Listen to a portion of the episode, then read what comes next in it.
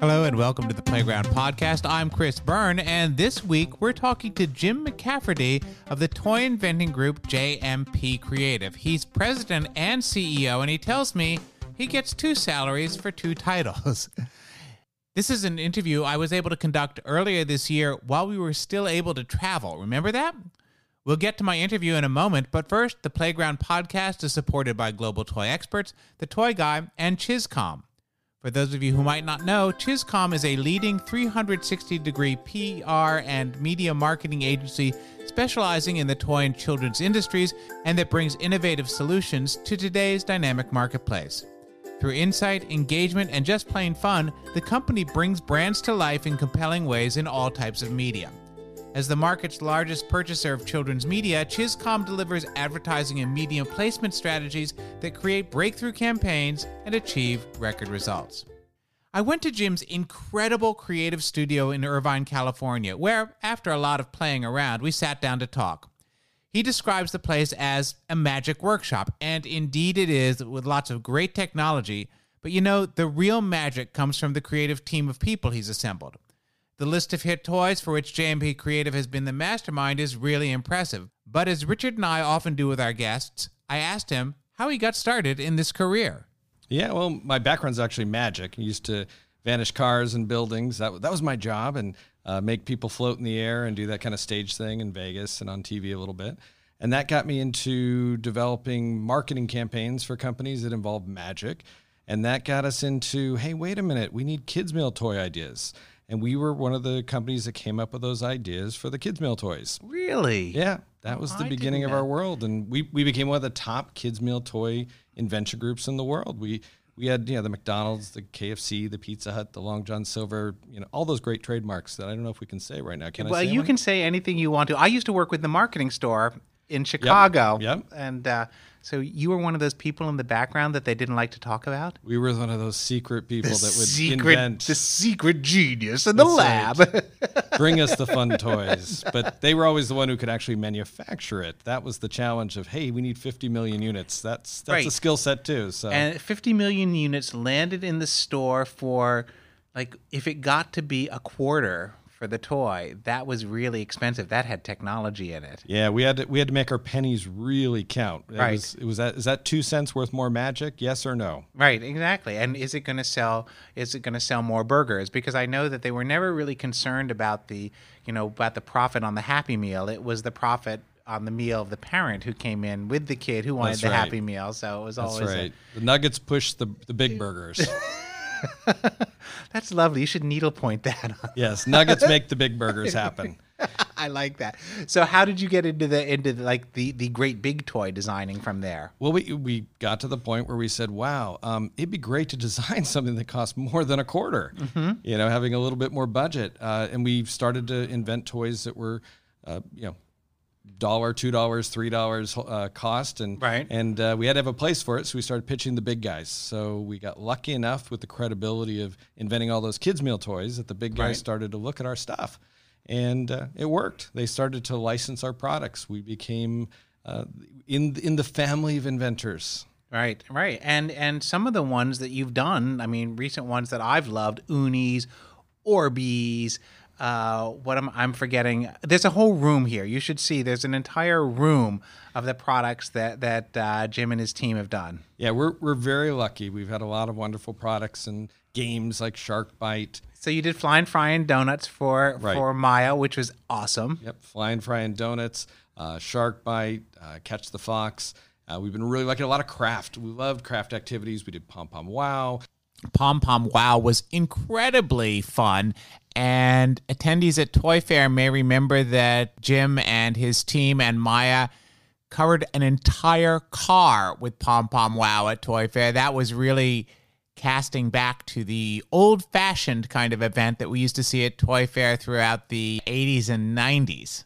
And at the time of this conversation, Crayola's Glitter Dots was just coming on the markets. Of course, it's since been a tremendous hit. It's in its second year right now, but it's significant to go back and look at how it was created, the problem it solved, and why it was such a breakthrough product. We continued chatting. And we have a new one that we're super, super excited about called Crayola Glitter Dots. I love this. This is these are like little balls. We were describing them as as rabbit droppings. I'm not describing them that way. Heavens no, heavens no. Uh, but it's it's it's moms hate mess and kids love glitter. That's right. So if the rabbit was an Easter bunny, it would make these wonderful little balls that you could decorate with. So no, but the the beauty was that was the whole goal of the product. When we worked on this, we said, how do we make glitter less messy? Right. And that that was the true goal of this because moms they don't like glitter because it's it's just a big mess to clean up. It just lasts forever. It doesn't go away. Right. Even Stanley Steamer won't get out all that glitter. Exactly.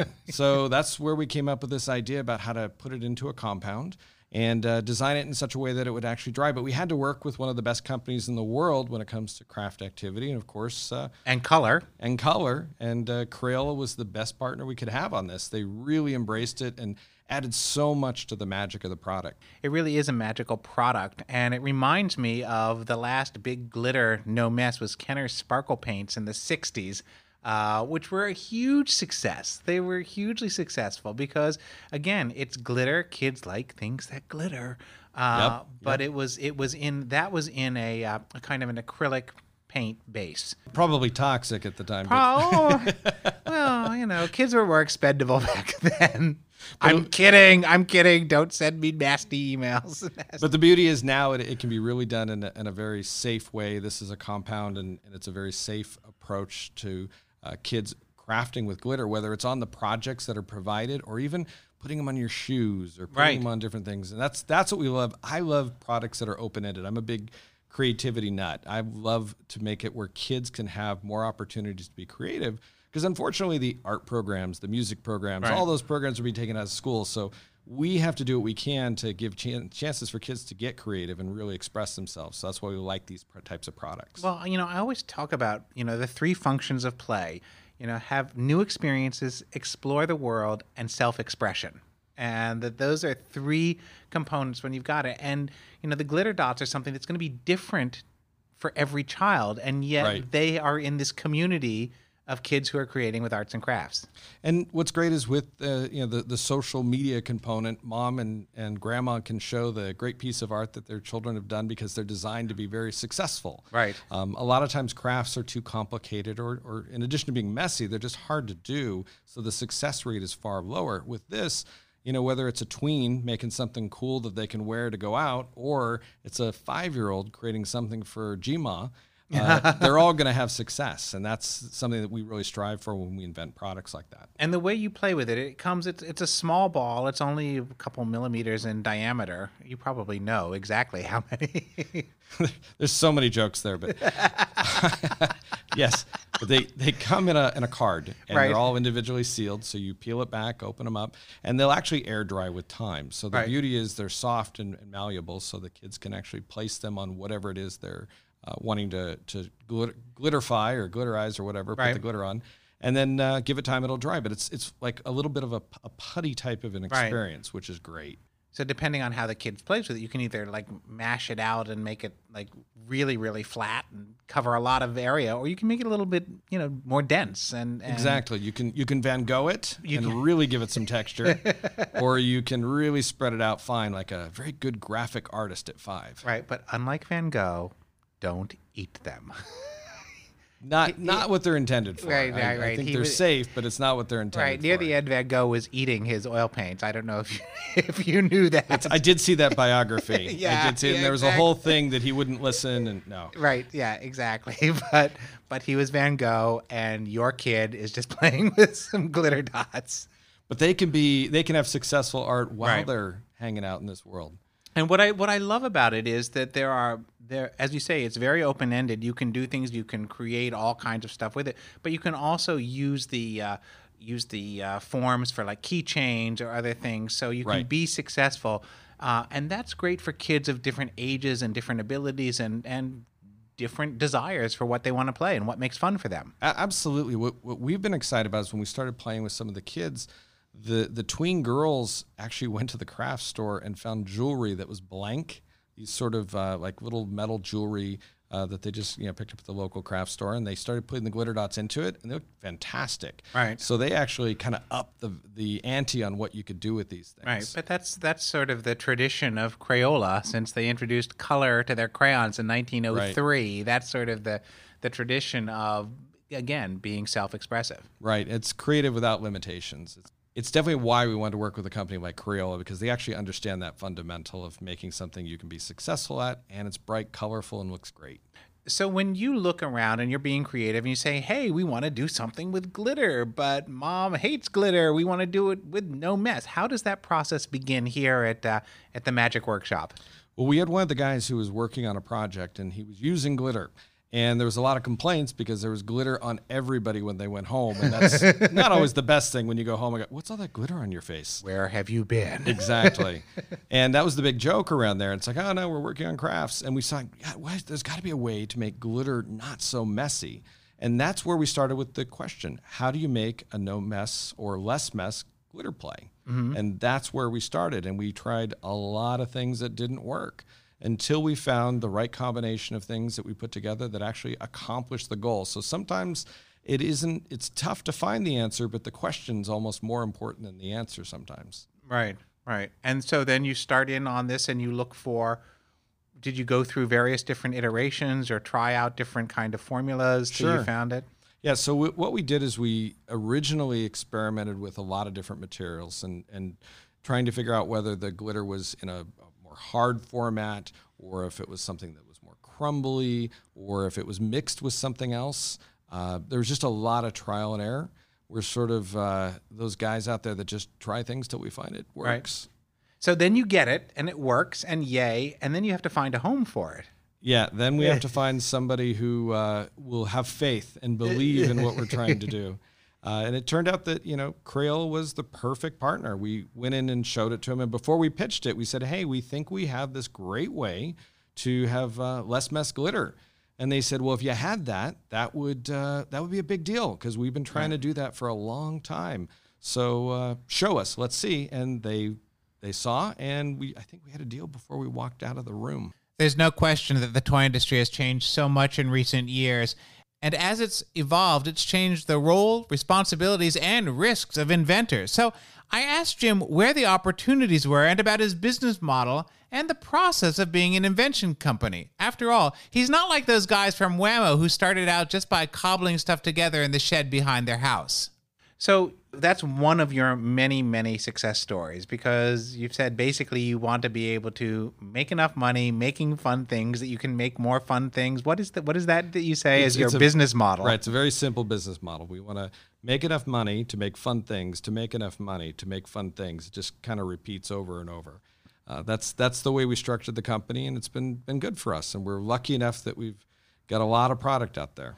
And and as I see a lot of the the major companies and even some of the smaller companies investing less in R and D, it's not just in uh, the toy industry. I mean, the DuPont company has you know invested a lot less in R and D in recent years. Uh, but R and D is what makes these these toy companies. So you're invaluable to to a lot of the toy companies. We, we, well, we're, we're very valuable in waves. When they're really successful, we don't need you.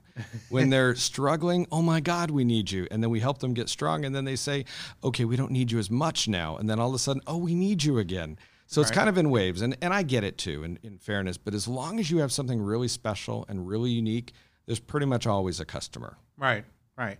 And I think that that's one of the things that, that I, I talk a lot about with people, which is, you know, people are saying we're being innovative. Well, what does innovative really mean? I mean, sometimes it can be as simple as taking painting and glitter and making a, a viable thing. Like, why are we getting a royalty for that? It's so obvious.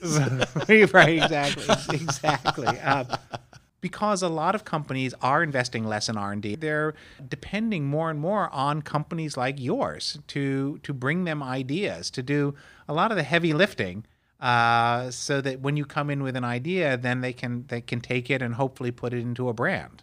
The, the funny thing is, is the toy industry is one of the few industries that you can actually pitch a product prior to it being patented or protected. The big companies have not learned, uh, and it could be because there's too many people that don't uh, understand what an innovation is, or they don't understand about parallel design that someone else might have thought of it first, Right. uh, or at the same time. but it's something that where a lot of big companies don't understand that maybe opening the doors to the right people they could get a lot more innovation at a high rate if everything has to be patented before we can pitch the math doesn't work but the Right. toy industry is different they actually are open to this idea because it's been a successful model for the last 30 to 40 years uh, maybe even 50 years where you can they- they're willing to look. They're willing to look. You've signed paperwork that says hey we understand you've got a lot of ideas. Right. but this has to be outside of the scope of what you're doing currently. You've documented what you have. I've documented what i've had. We've acknowledged whether what i've shown you is new and unique to you. And if it is then you have the option to license it or uh, take that product and run with it. And the toy industry is very unique not a lot of other industries are willing to do that which is a bummer because i think the uh, innovation that comes out of these toy inventors out there could be a big help to some of those big companies. Right, right. And so so when you do something and and a toy company takes it, who then gets the patent?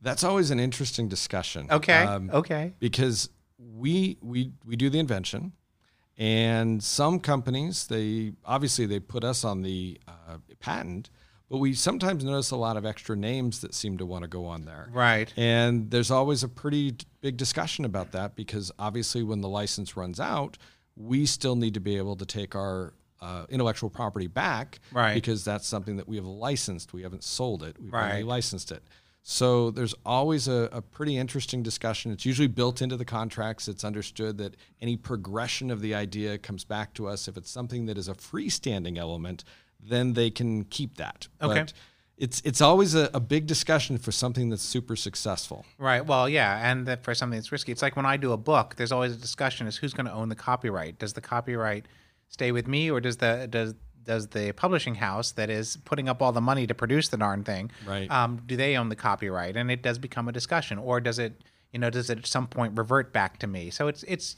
I guess every deal is different. I guess it's it's risk reward. Risk and, and- and in risk and fairness, some of these companies are investing a lot. In the circumstance of glitter dots, there was a lot of chemistry involved, and the Crayola company was uh, significant to helping make this really come to reality. And we're appreciative of all the contributions that they made too. So this felt more like a collaboration in this particular instance. Okay. Um, other times we might be giving it to someone ready to go, and it is what it is, and we might file that patent, or it may be a collaborative thing. Okay.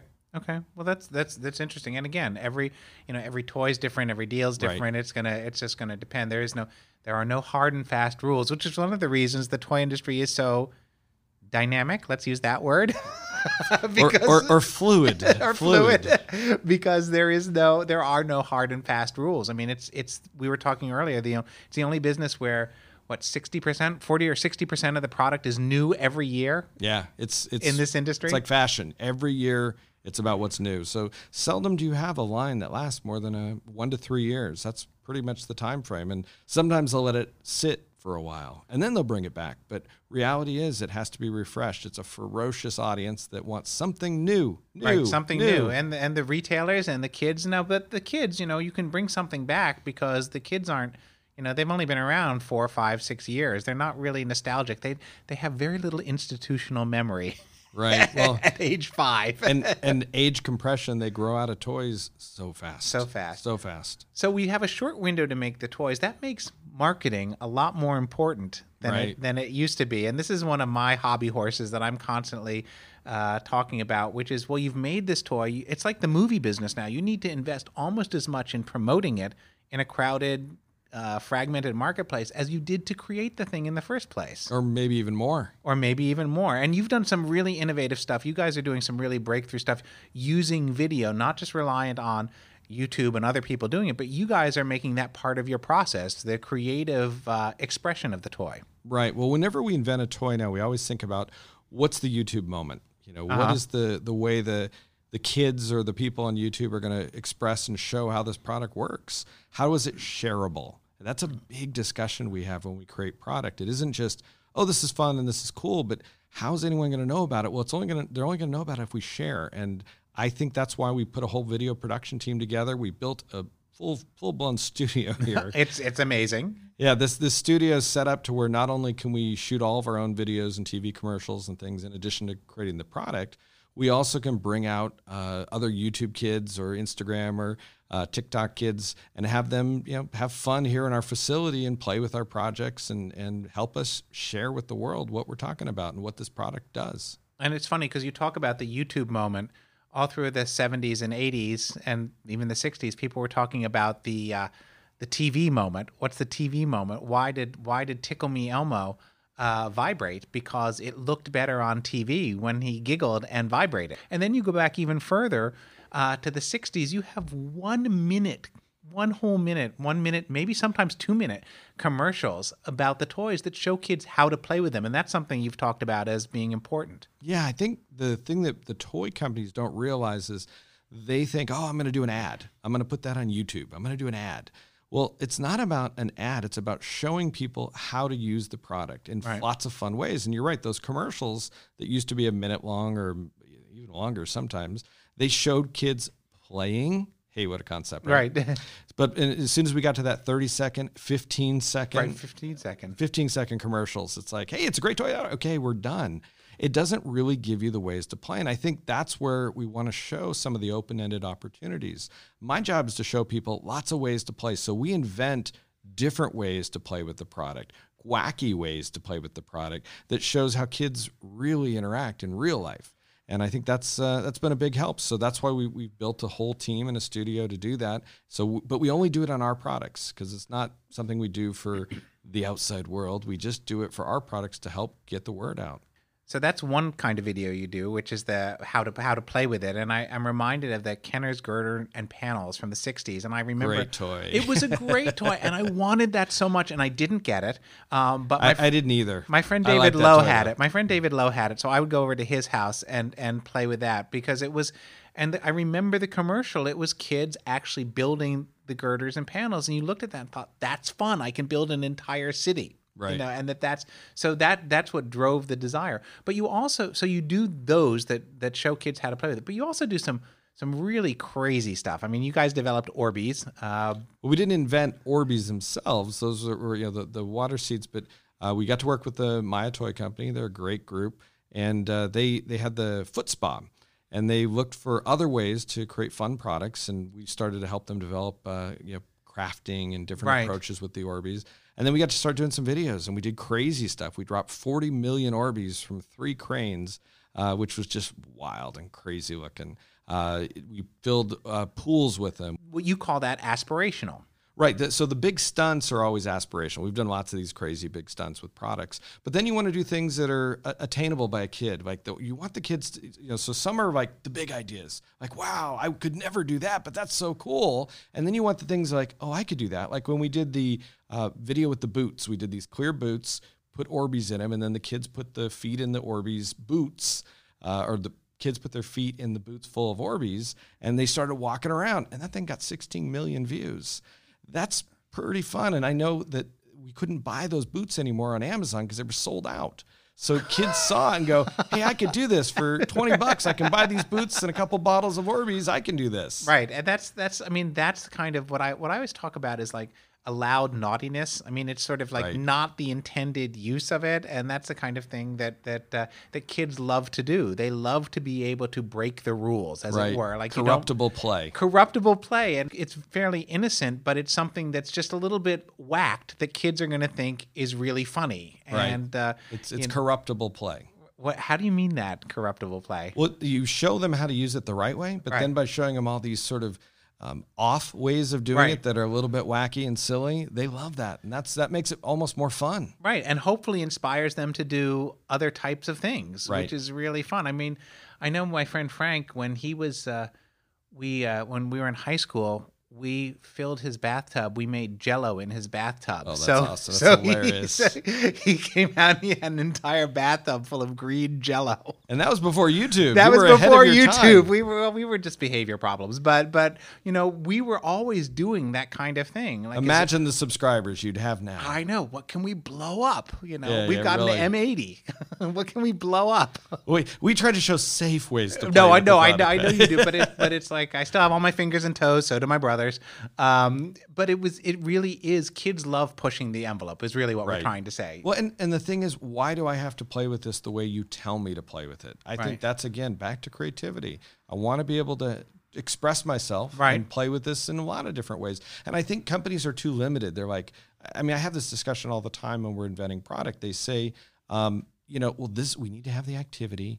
This is how they're going to do it. They're going to put the red here and the blue here and the green here and the like. No, no, no, no, no, no. Let let them. Yes, we can give them that option but then let them have the flexibility to do it their own way too. I think you'll have a lot more success because there's a lot of kids that don't want to do it the way you want to do it, but they'll still love the product. Right.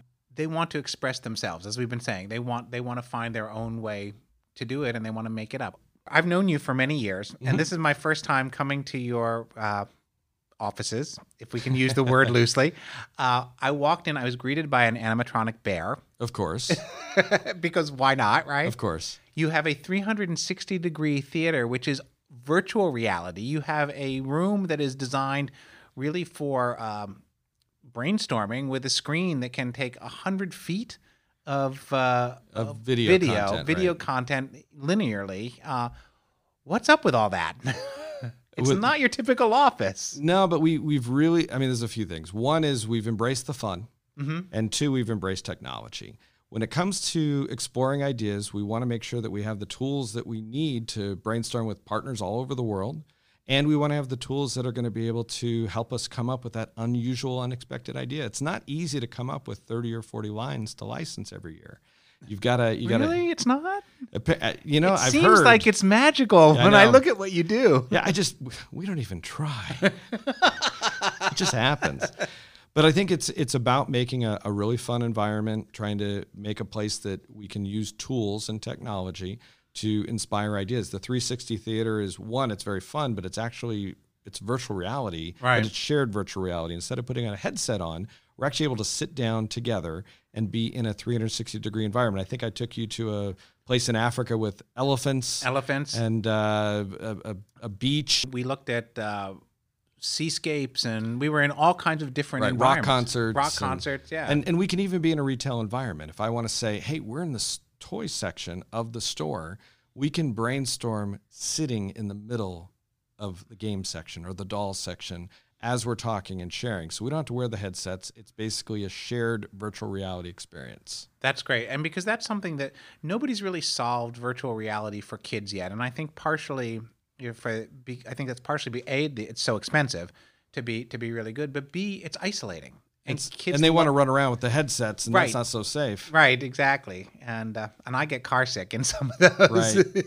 But did you notice you weren't as I wasn't sick? I wasn't right in the in the Physically. yes yes yes no but I, I think it's it's just really important to embrace technology and and the brainstorming wall we're using a system called Nureva it is a brainstorming uh, wall where I can move hundreds and hundreds of pieces of information and visuals. And what's so cool is there can be people in China and people in Australia and people all over the world, all at the same time on the same digital board, working Wow. together. When they move something on the board, it's moving in every location of everyone working on it. It's really cool. and I think I'm like cool because I use Skype.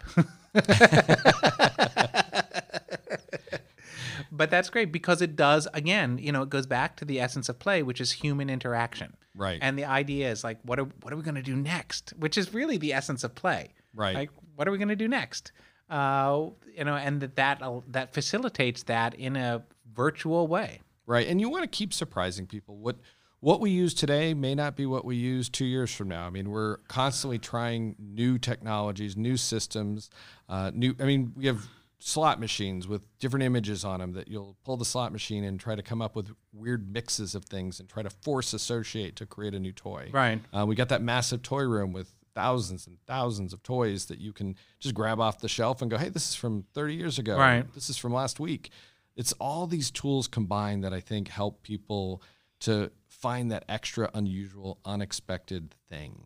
Right. And then there is the intangible nature of keeping that sense of wonder that we had as kids. I mean, I still go when I walk around Toy Fair, I walk into something, I, I want that, oh, wow, I want to play with that moment. I think I like inventing so much is the same reason I like magic. I love that moment. When I see a magic trick and I don't know how it works And I've been doing this a long Right. time. That was my background is magic and Right. illusion. And I don't see that many things that fool me anymore. But when I do see one, I'm so excited. Same thing with toys. If I see a toy and it makes me go, oh, I didn't think of that. That's so special. Right. That's so different. That's that's just the most wonderful moment ever in an inventor's uh, life, especially if it's something that your team created. One of the things that that I know about you is you're my only friend who has a spaceship. What's up with the spaceship? We uh, Planet Hollywood was going out of business years ago, oh, really? and I said, you know, what are they going to do with that spaceship room? And way. I bought the interior of uh, the Planet Hollywood spaceship room, and that's how we built it at the other building. And Uh-huh. then when we moved over here, we said, okay, let's uh, let's bring it over because everyone's like, are you bringing the spaceship? well, you got to bring the spaceship. so we decided to do something a little different with it this time. That's why it's uh, in a new place with a brand new laser system. Uh, but the the whole idea, the reason we like the idea of a spaceship is it's about exploring and going outside of our world to find something new. And it was sort of a, a great symbol of uh, the goal and the activity that we do as far as inventing product.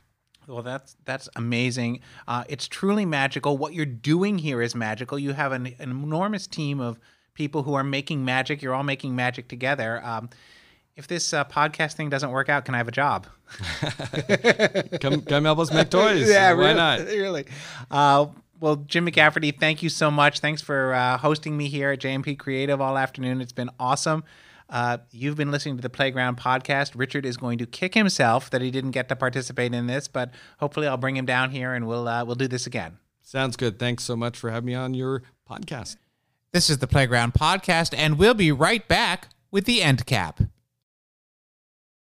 And now we come to the part of the show that we call the end cap, where Richard and I toss about some ideas and concepts and issues that are top of mind in the toy industry right now. And we are recording this in November, and Richard is back with me after my conversation with Jim. And today we're talking about toy awards. It seems timely, at least. What are you thinking, Richard? Well, I wrote an article, actually a couple of articles, uh, on hot toys versus the TOTY nominee. And uh, I think it's very intriguing. We have these hot toy lists from Walmart, Target, Amazon, and other major retailers, and it's it's basically them telling the consumer what they should be panicked about finding during, during the, the holiday season. Uh, and uh, it is essentially, as we've discussed before on this program, it's a it's a self fulfilling prophecy. These are the toys that these uh, retailers have invested in that they want to really move a large quantity on, and so it's it's a marketing scheme. And then on the other hand, we have the TOTY Awards, which are our equivalent uh, as an industry of the Oscars or the Emmys, if you will. It's basically uh, the industry saying these are the best toys. Now, there were 123 toys that I counted on the hot on the TOTY list that were nominated, and there were 95 hot toys. Uh, What surprised me was only uh, uh, 10 of the toys uh, that were on the TOTYs showed up on the hot toy list. And so it's, it's an interesting question, I think, as to why do these toys get a, a wonderful uh, affirmation from the, the toy industry, but yet it doesn't seem to turn into the dollars and the recognition from where it counts. Well, I think as with any awards program, one is subject to the biases and the intentions of the award. And I've served on awards committees that were both marketing driven, and I've been a, a nominator for the TOTY Awards for several years. I've also served as a nominator on theater awards. So each of these things has a different kind of personality. And what's the objective? The objective for some of the marketing based awards is to generate publicity and awareness for products that are going to sell during the season.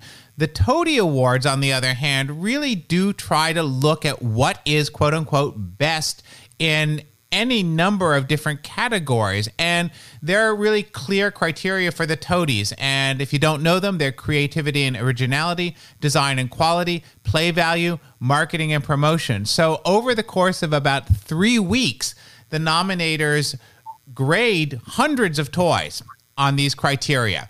And the neat thing about the TOTY Awards is there are a lot of diverse people on that panel. There's people like me, there's the people from the from the toy book, there are educators, there are retailers, there's a lot of people who come with a different perspective. And you're also going to see a lot of specialty toys that wouldn't necessarily sell at the volume that a quote unquote hot toy would at a mass market retailer, but that are still really excellent toys and deliver a great play experience. So it's a, it's they're really apples and oranges. They're two very different lists with different intentions. I tell you, Chris, I, I, I think that it's a statement about the lack of uh, sufficient number of independent toy retailers in the United States.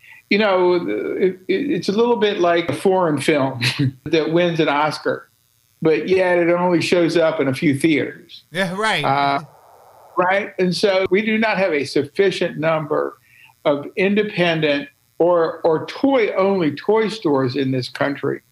Uh, I understand why Target, Walmart make these decisions. They're looking for companies that spend heavy on advertising, that and, and that they have a history with. It's understandable the way uh, the hot toys lists are constructed as opposed to the Toady Awards, but I think it's unfortunate for American families and for these these toy companies that make these very wonderful toys. Well, the good news is that for all the publicity that a lot of the awards get, they are sometimes, and I don't mean to insult anybody, but they're sometimes a little bit irrelevant. We see a lot of toys that do very very well that don't even get nominated for a TOTY Award. That they may submit them, they may be submitted for a TOTY Award, but they don't make it to the nomination process. So, for example, you may have a couple of hundred toys in a given category, but at most you're going to see seven or eight nominees in that category. So it's it's the same as with movies. You'll see a lot of movies that will make a lot of money, but they're not going to win an Oscar award. Similarly, when uh, everybody thought Wicked was going to win the Tony Award for Best Musical. Guess what? It went to Avenue Q instead. Shock, shock, shock. Well, guess what? Up until the time the theaters were closed, Wicked was still running and Avenue Q had closed. One of the great things about the Tony Awards, though, is that they raise the profile within the industry for a small toy. I'll give you one example. Last year, Outdoor Toy, I think it was, uh, this little company called Create a Castle. They were a one product company. They'd gotten a lot of attention because they basically molded sand castles and you could do it with snow as well. They won a TOTY Award. And suddenly, the next day at Toy Fair, their booth is swamped with people. So it really does have a benefit. It's like everybody wants to be with a winner. Well, that's a, that's a really good point, and it's it's good to see that there is a very solid benefit from winning a TOTY. I, I just wish we'd see more of these toys at retail and getting the kind of promotion that creates new brands and builds our industry. The one thing that I have seen as I've been visiting with toy companies virtually during during lockdown has been that there is a lot of great creativity coming out right now. One of the toys that was nominated, the Upside Down Challenge from Van Gogh, is a from a one product company. It's their initial product. They are just getting a foothold in the industry. They're doing very well. They've been uh, not on any hot toy retailer list, but guess what? They can't keep it in stock. So for a small company, they are doing really, really well. They've been nominated for a TOTY. So on some level, they feel like, well, we've really arrived now. We are a toy company in the toy business. We had company founder and product inventor Alex Tung on the show. And now that he's been nominated for a TOTY Award, he really feels like he's arrived in the toy industry. So it really is a great platform for small companies to be known throughout the industry and to set a bar for other new games and new companies to aim for. Okay, well, thank you, Chris. I enjoyed the conversation. Uh, absolutely. And we will see what happens with the hot toy lists as we see sales developing in the next few weeks. And we'll see what happens with the TOTYs when we go to a virtual celebration next year in February. This is the Playground Podcast. I'm Chris Byrne with Richard Gottlieb. We are supported by Global Toy Experts, The Toy Guy, and Chizcomm. And we will see you next time. Hope you're having a great holiday season.